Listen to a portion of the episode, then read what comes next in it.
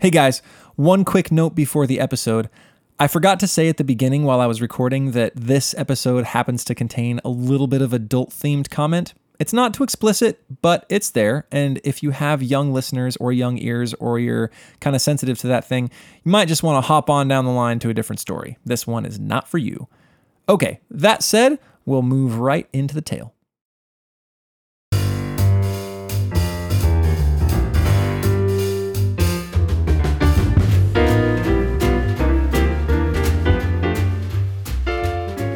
Hello out there, quarantine land. I am your host, AJ Hannenberg, and welcome to Quarantine Stuff You Should Know.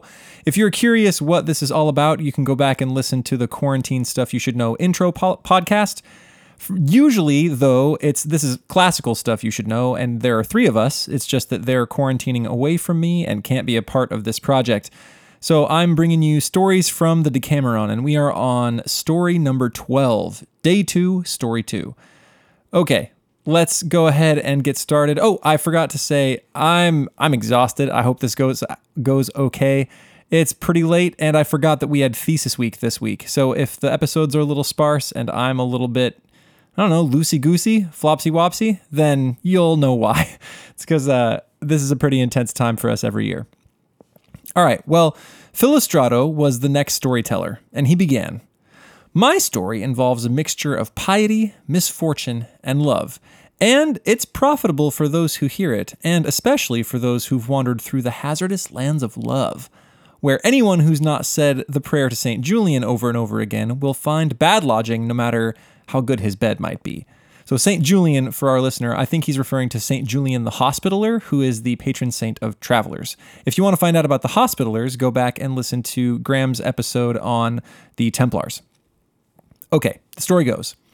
During the rule of Marquis Azzo de Ferrara, a merchant named Rinaldo de Asti was returning home from Bologna, where he had gone to take care of some business. As he was past Ferrara and riding toward Verona, he fell in with a group of three guys who looked like merchants, but turned out to actually be bandits, a trio of totally disreputable, wicked fellows.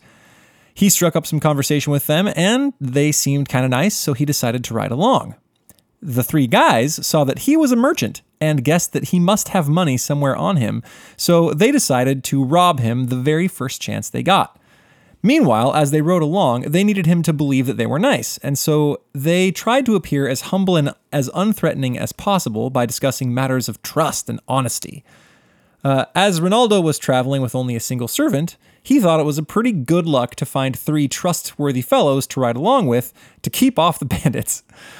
So, as they rode along, they had been talking, and eventually they got to the subject of prayer, as any three guys trying to appear humble and one actually, you know, fairly holy guy will happen to come across that subject. Man, I nailed that sentence. Moving on.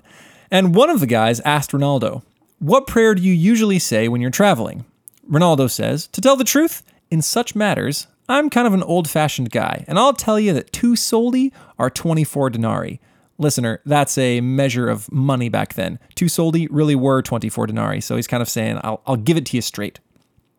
He continues, So I don't have many prayers on hand.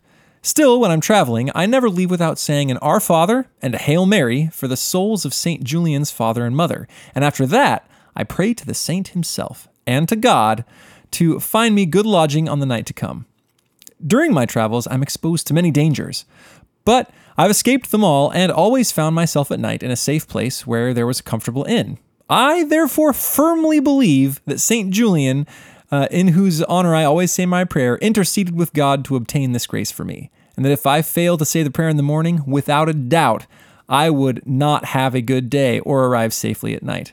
And the bandit says, And did you say that prayer this morning? Well, yes, indeed, replied Rinaldo. And then the bandit, who already knew that they were going to rob him, said to himself, Well, you're going to really need that prayer because if our plan succeeds, I think you're going to find pretty bad lodging tonight. I can only imagine he was like turned away and doing the hand, like tapping his fingers against each other, like all the bad guys do.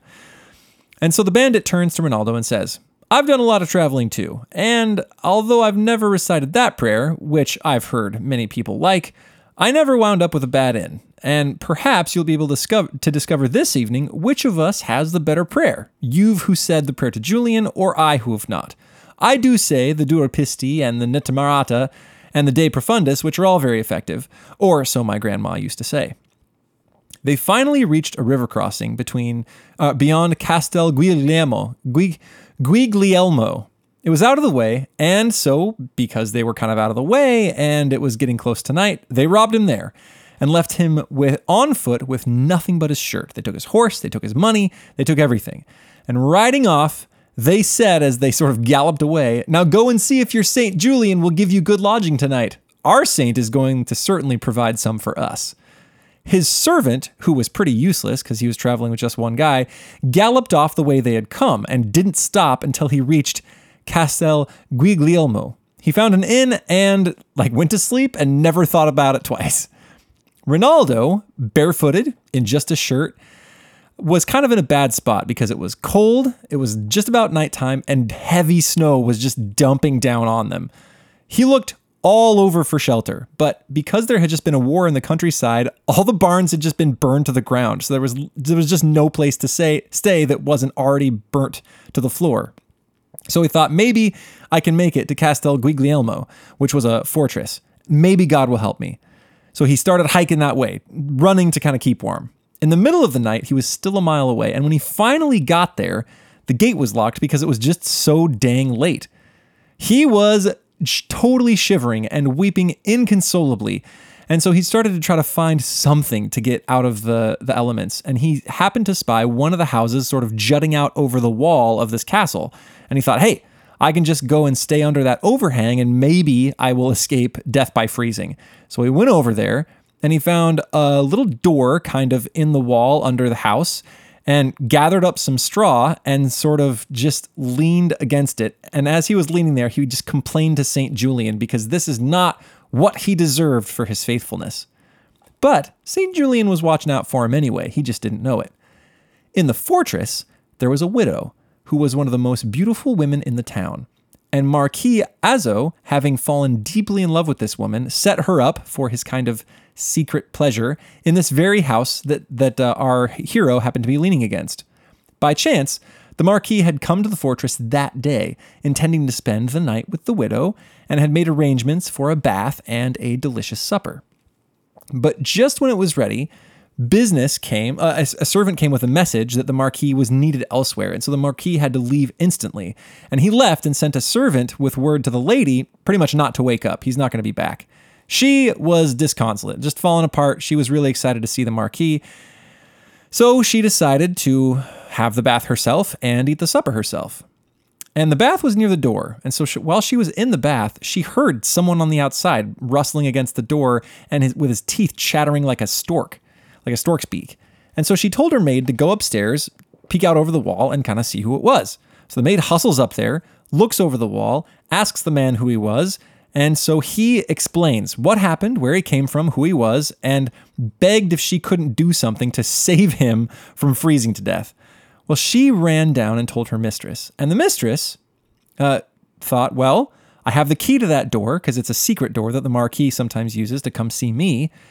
And there's plenty of room and I have all this food, so why don't we let him in? And the maid praised her humanity and brought him in.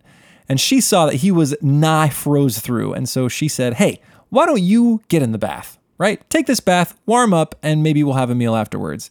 He hopped in, and it was like he was saved from death. He revived fully. He felt so good. His teeth stopped chattering. And it was like a man anew. And so when he climbed out, he had only a shirt, so she had her maid dress him in her husband's old clothes. Turns out he's kind of the same size, and they fit him impeccably, like they were made for him. He started thanking St. Julian. Look at these wonderful lodgings, brand new clothes, beautiful lady, nice. Meanwhile, the lady had her maid light a great fire, and when the maid was lighting the fire, she asked, Hey, how's the guy doing? And the maid says, Well, he's dressed and looks so handsome, like a proper gentleman. The lady says, Well, go and call him. Tell him to come have supper by the fire.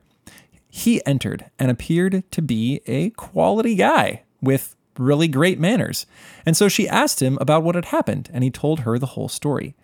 She already knew about it since the servant had or she she already knew something of what had happened because the servant had route, wrote, had ridden into town earlier and kind of didn't keep his mouth shut about it. So she said, "Oh, it kind of verified his story, right? This guy clearly wasn't lying." So they ate, and as they ate, turns out that Ronaldo was fine, tall, handsome, in the prime of his life. And as she glanced over at him, you know, pretty regularly through the meal, she saw that there was a lot there that was likable. There was a lot there to like. And what's more, she was feeling kind of amorous, since thoughts of the Marquis had aroused her carnal appetites. Therefore, after supper, she went to consult her maid and asked her if she thought it was a good idea to, you know, uh, make use of the gift that fortune had sent her, seeing as how the Marquis had left her alone. And the maid essentially said, Go for it. So she returned to the fire and said, Oh, Ronaldo, why are you so pensive? Don't you think you can find something to compensate for the loss of a horse and a few clothes? Relax and cheer up. I'd like you to feel right at home here. Actually, there's something more I want to say to you. Seeing you there in the, these clothes, I reminded so much of my late husband, and I've wanted to give you a hug and a kiss at least a hundred times this evening. In fact, if I hadn't have been afraid you might dislike it, I'd have done so already for sure. Ronaldo, who was no fool, saw the gleam in the lady's eyes and approached her with open arms and said, My lady, I shall always have you to thank for my life. And when I consider what you've rescued me from, I think it would be discourteous of me indeed not to try as hard as I can to do whatever I, you know, whatever makes you happy. So come, hug and kiss me to your heart's content, and be more, and I'd be more than happy to do the same. After that, they really didn't talk very much. she threw herself into her, his arms and gave him a thousand kisses and received just as many back. And they headed to bed. And I'm going to gloss over a little bit here. And they they came they they uh they went they went to bed. That's all I'll say. So as dawn came, she gave him some shabby clothes, not like the nice one from her husband, filled his purse with money, and gave him the the directions to find his servant at the inn and showed him out the same door that he had come in by. She wanted to keep this secret, and that was the easiest way to get him back out of the castle. As soon as it was daylight and the gates opened, he pretended to come from far away and entered the gates into the castle. He put on he found his servant and put on some new clothes from his saddlebag, and was about to mount his servant's horse when who should come through the, the gates but the three bandits that had robbed him they were bringing, being brought into the fortress, having been arrested for some other crime. He saw them, called them out, they confessed, and as a result, Ronaldo got his horse back, his clothes, and his money, and he wound up losing only a pair of garters, which the bandits couldn't really account for. And so it was that Ronaldo gave thanks to Saint Julian and God, mounted his horse, and returned home safe and sound, whereas the next day, the three bandits were left kicking their heels in the north wind. All right. Thanks for listening. I I, I think I, am way too tired to have any thoughts on this one. Uh, I thought this was a pretty entertaining story. I am looking forward to more from the Decameron, and I hope you are staying safe out there, staying healthy, and my prayers go out to anybody who is struggling in this rough time. Uh, yeah, so stay safe out there, everybody. My my heart goes out to you. Thanks. Bye.